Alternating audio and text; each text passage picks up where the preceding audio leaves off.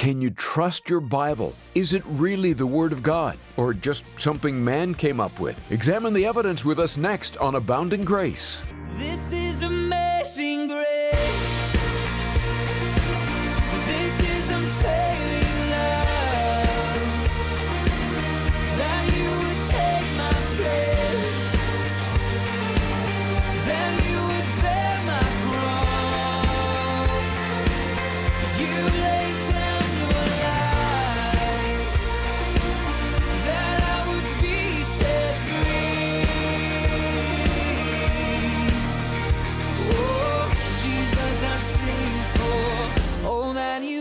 for me.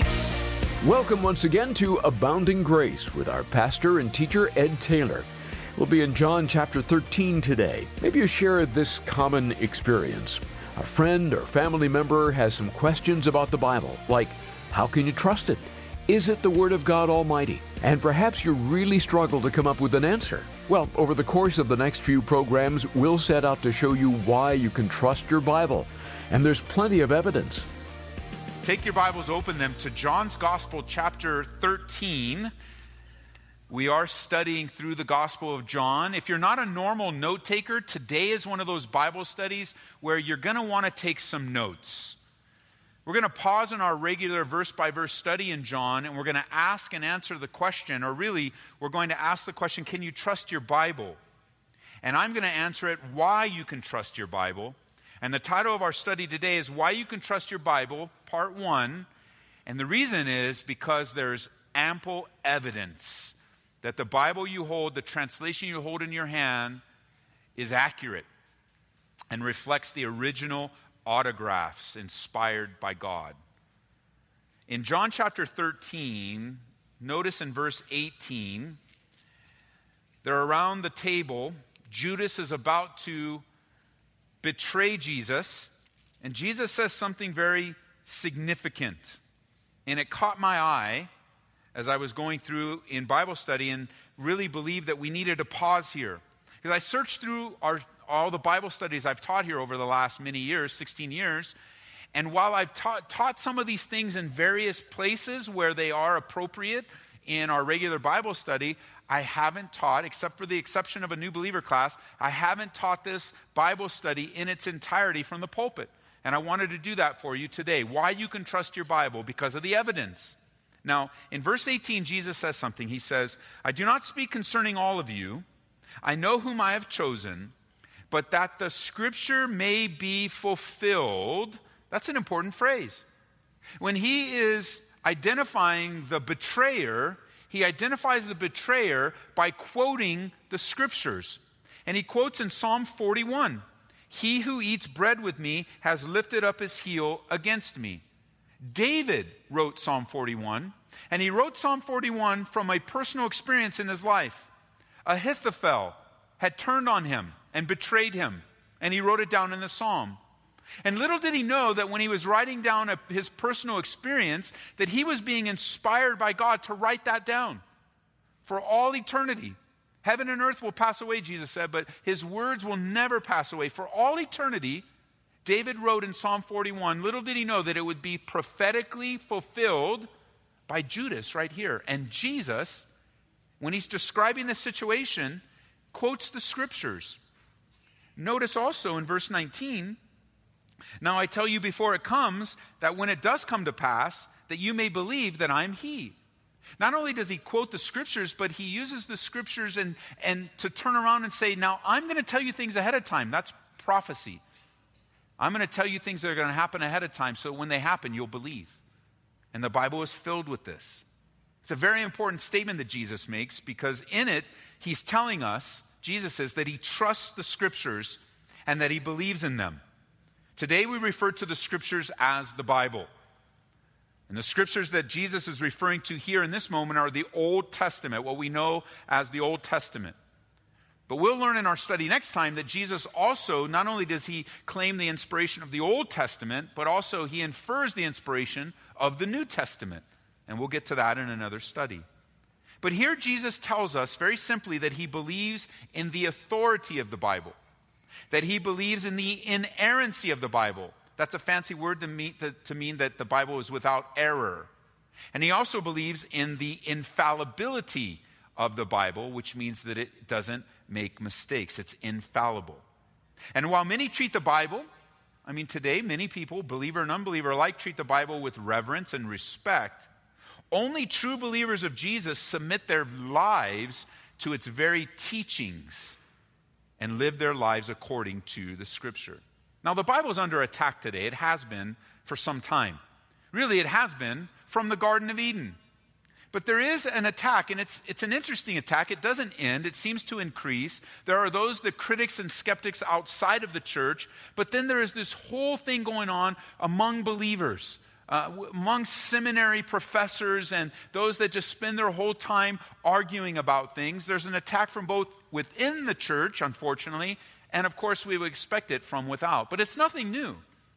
In Genesis chapter 1 and 2, I counted no less than 11 times this phrase, God said. 11 times. Then in chapter 3, right, I mean the very, the third chapter, I should have counted how many verses, but man, it didn't take but three, cha- two full chapters that chapter 3, verse 1 says this. Genesis chapter 3, verse 1. Now the serpent was more cunning than any beast of the field which the Lord God had made. This is after 11 times. God said, God said, God said, all throughout the creation account, the interaction with Adam and Eve, God said, God said. Now the serpent's more cunning than any beast of the field which the Lord God had made. And he said to the woman, Has indeed God said? Questioning the word of God, putting it into the light that God really didn't say what, what he said, and that goes on even to this day. The Bible, it literally means, the word means book. It comes to us from the Greek biblos and from the Latin biblia. It is the book that contains the faith that's once for all been delivered to the saints. You can find that in Jude chapter 1 verse 3. The faith once and for all delivered to the saints. It's found in the scriptures. The revelation of God, the revelation of who God is, the revelation of how God wants his creation to relate to him, the revelation of the love of God, his sacrifice on your, on your behalf, giving to, it, to us the solution to the greatest problem in life our sins. Now, the Bible, as you hold it today, is made up of 66 books.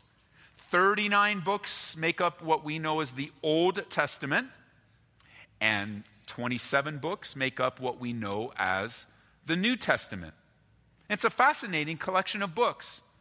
It was written over a span of about 15 to 1600 years. It's a long time. 66 books by 40 different authors from all sorts of walks of life, from shepherds to kings to military generals. It was written in three different languages. The Old Testament is primarily written in the Hebrew language, and portions of it in the Aramaic language.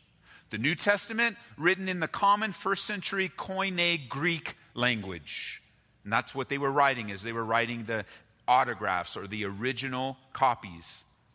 Hebrew, Aramaic, and Greek. It was written on three different continents, and yet, throughout the scriptures, there are no contradictions and one consistent unifying theme. Now, of course, this statement, there are no contradictions, Many times when you're sharing with people and you're talking to them about your faith, you're talking to them about the Bible, you're talking about a scripture you want to share with them, you'll get the response, won't you? I don't believe in the Bible. It's filled with contradictions. And it's just so general and it's made so confidently. And, and I normally have a Bible with me when that, when that statement is made. And I love to open it. I turn it around and I say, Show me. Uh, I don't, I don't know. I Googled it, man. I don't know if there's any, I don't know. I just heard that from someone. I don't. Well, show me a contradiction. Well, I, I'll have to go look it up. Well, you do. You go look it up. Because as you study the scriptures, there are certainly some challenging things found in the Bible, for sure. And there are even some numbers in different places that don't line up, but don't amount to a contradiction, but rather a copyist error over the years. You see, we don't have the original, what's referred to as the original autographs. We don't have any of the originals. But what we have are reliable copies, as you'll see in a moment, over the years. And the Bible is not without, not without a few challenging things, for sure, but, for sh- but absolutely without contradiction. The unifying theme is very simply God's undying love for man and his plan for man to have his sins forgiven and brought back into a re- restored relationship with their Creator for all eternity. If I had to say the theme of the Bible from beginning to end, what many people refer to as the scarlet cord of redemption, redemption. The idea behind the scarlet cord is the blood of Jesus Christ and the cord just running through every book of the Bible. If I had to put a scripture over the theme of the Bible, it would be John 3:16, wouldn't it? For God so loved the world that he gave his only begotten son that whoever would believe in him would not perish but have everlasting life. God's redemptive, saving power is everywhere in the scriptures. One of the most beautiful things to do when you're reading the Bible is to find Jesus in the passage, to look for the heart of God through his Son, Jesus Christ, all throughout the scriptures. Now, the question is asked who wrote the Bible? Who wrote the Bible? And there are a few answers that you could offer on who wrote the Bible. Answer number one, you could say that men wrote the Bible because they did. It was their hands, it was their pen, it was their mind, it was their personality. Yes, men wrote the Bible. But the overarching answer is not that men wrote the Bible, the author of the Bible is God Himself.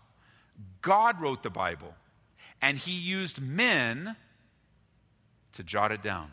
Let me show you what I mean. Turn over to 2 Timothy chapter 3. 2 Timothy chapter 3. God wrote the Bible through the agency of men. And we'll begin in 2 Timothy chapter 3. Because that is another dismissal of the Bible when you're talking with people. Well, I don't believe in the Bible. Men wrote the Bible. Well, you can answer, you're right. Men wrote the Bible.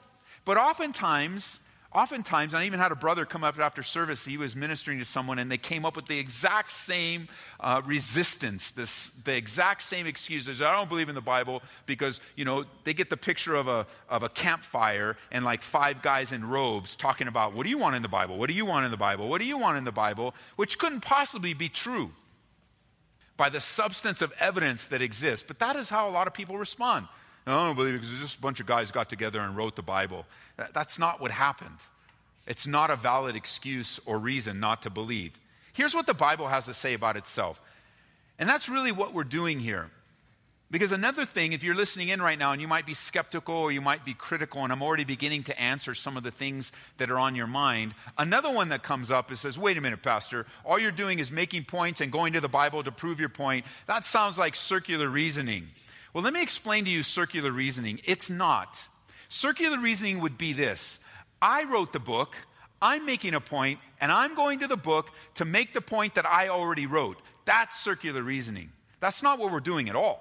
What we're doing is we're allowing a text to be open before us, and we are allowing the text to tell us what it says about itself. And we're declaring that. It's not circular reason why I'm making the point, well, you're using the Bible to, to make the point. It's rather the opposite. The Bible exists, and we're allowing it to speak for itself. Not circular at all. We're just simply becoming students, just like you would in a college classroom, just like you would in a high school classroom, just like you would in a kindergarten classroom. You're allowing the information to be put out there to discover the truth. And we find the truth in the scriptures. So here's what the Bible says of itself. 2 Timothy chapter 3, verse 16. All scripture is given by inspiration of God and is profitable for doctrine, for reproof, for correction, for instruction in righteousness, that the man of God may be complete, thoroughly equipped for every good work. If you like to write in your Bible, circle the word inspiration. Inspiration. It has the idea of being God breathed. You can write right next to it God breathed.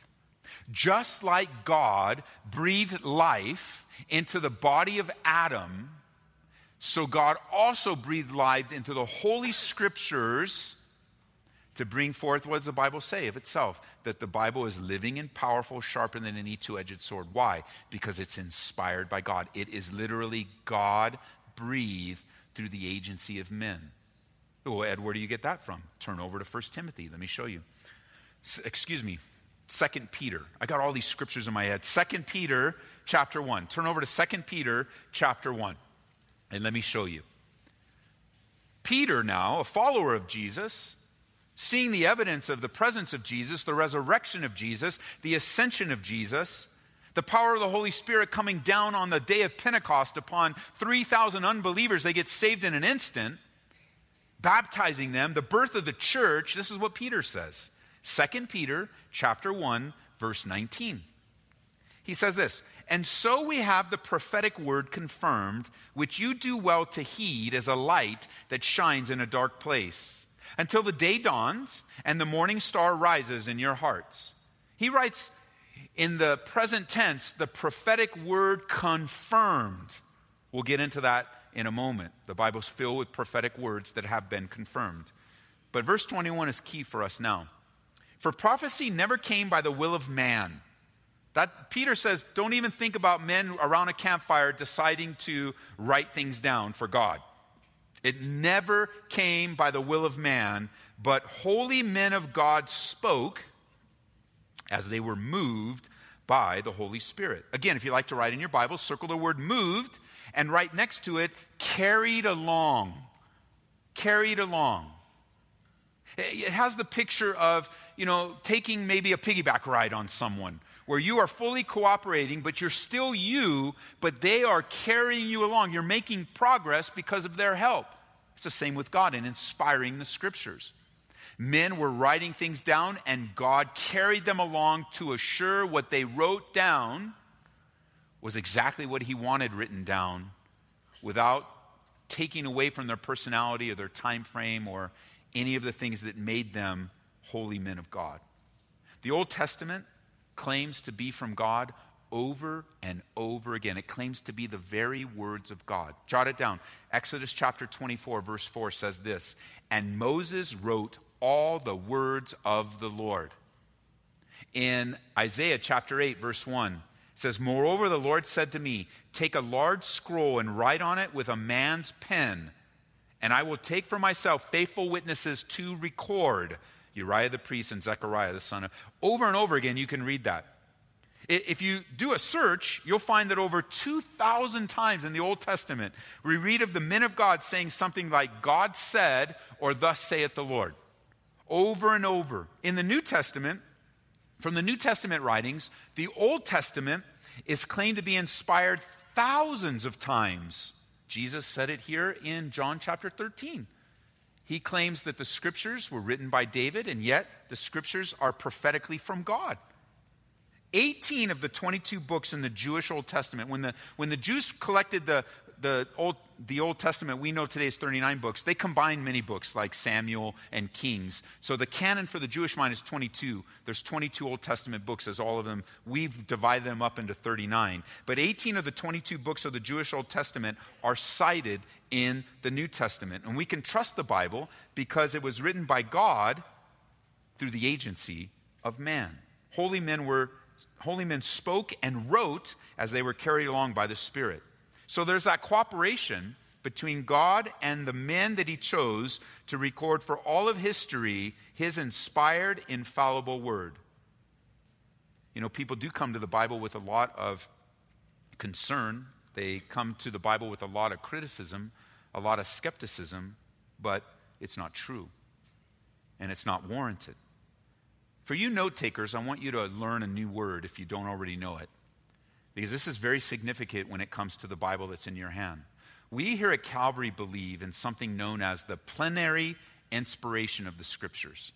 It's P L E N A R Y. You maybe never heard of that word. Maybe you never will until eternity, but it's a very important word when it comes to the inspiration of the scriptures. And unfortunately, many people today are debating whether the scriptures are inspired in their totality. That's just what the word plenary means it means complete. We believe in the complete inspiration of the scriptures. This is what that, this is what that means. We believe the Bible contains the Word of God for sure, but we believe that the Bible is the Word of God. It doesn't just contain the Word of God, because if it just contains the Word of God, then we can pick and choose which is from God.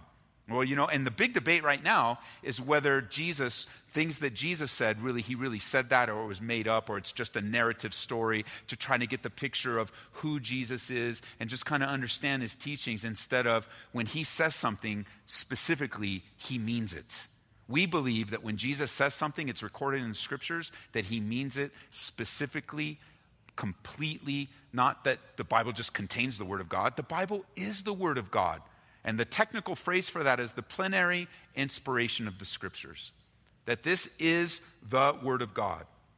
Now, we believe in the plenary inspiration of this Bible in its original autographs.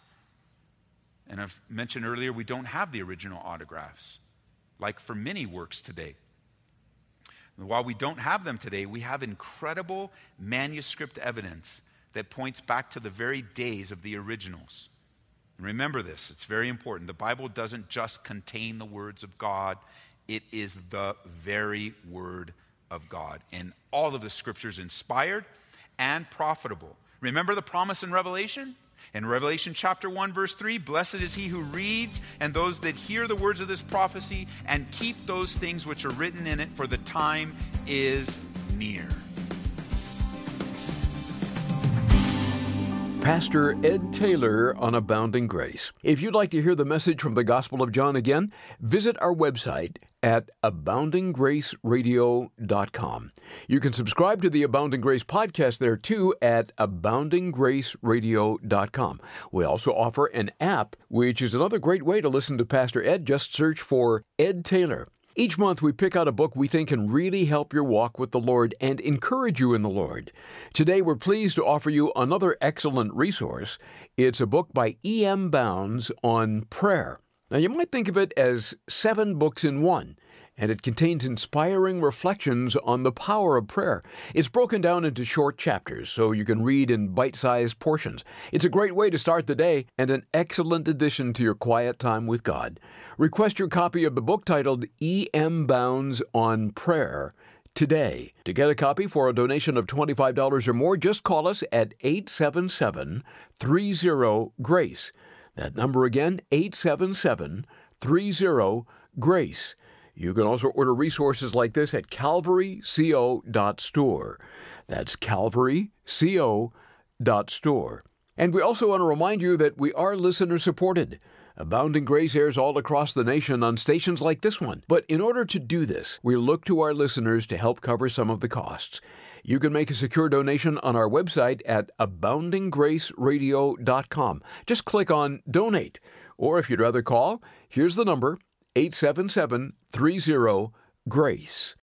Well, Pastor Ed, next time we're together, you're going to point out four pieces of evidence that will serve to build our faith in the trustworthiness of the Bible. Can you give our listeners an idea of what you'll be talking about? Yes, Larry. This is a powerful Bible study, really more informational than our typical Bible studies that are very applicational because you've got to know that you can trust your Bible. That that is probably the main target of the enemy because if he can undermine the Bible, then everything else will be undermined, right? So all you need to do is learn a word, maps. M A P S. And the way to remember that is just, rem- just the way to, to have that stuck in your mind is that most of our Bibles have maps in the back. And if you can wor- use the word maps, then you can remember four keys to the believability and authenticity of the Bible in your hand. And I'll give them to you really quick. You ready? Manuscript evidence, archaeological evidence, prophetic evidence, and statistical probability evidence. And I explain them in depth in our future Bible studies. You're going to have to listen to the Bible studies on our app too, because the radio program, especially if you're driving or something, is going to go really fast. But I'm telling you, you will be equipped. It is always good to teach these studies to our church here because once you have confidence in the Bible, you're going to have confidence in the author, you're going to have confidence in your life, and you'll be able to say, hey, man, somebody comes to try to undermine the Bible or add to it or subtract to it. You go, hey, wait a minute. Do you even know the manuscript evidence? Do you even understand archaeology? Do you know we can go to Israel today and see the places that are mentioned in the Bible? I can put my feet there with my lit I can literally touch the dirt there. and on and on the list goes. It's pretty confident. By the way, if your church takes people to Israel, save up and go. It is worth your investment. But that's a different topic for a different question, right, Larry? Thanks for asking. God bless you. Again, this coming up on the next Abounding Grace with Pastor Ed Taylor. See you then. This is amazing grace.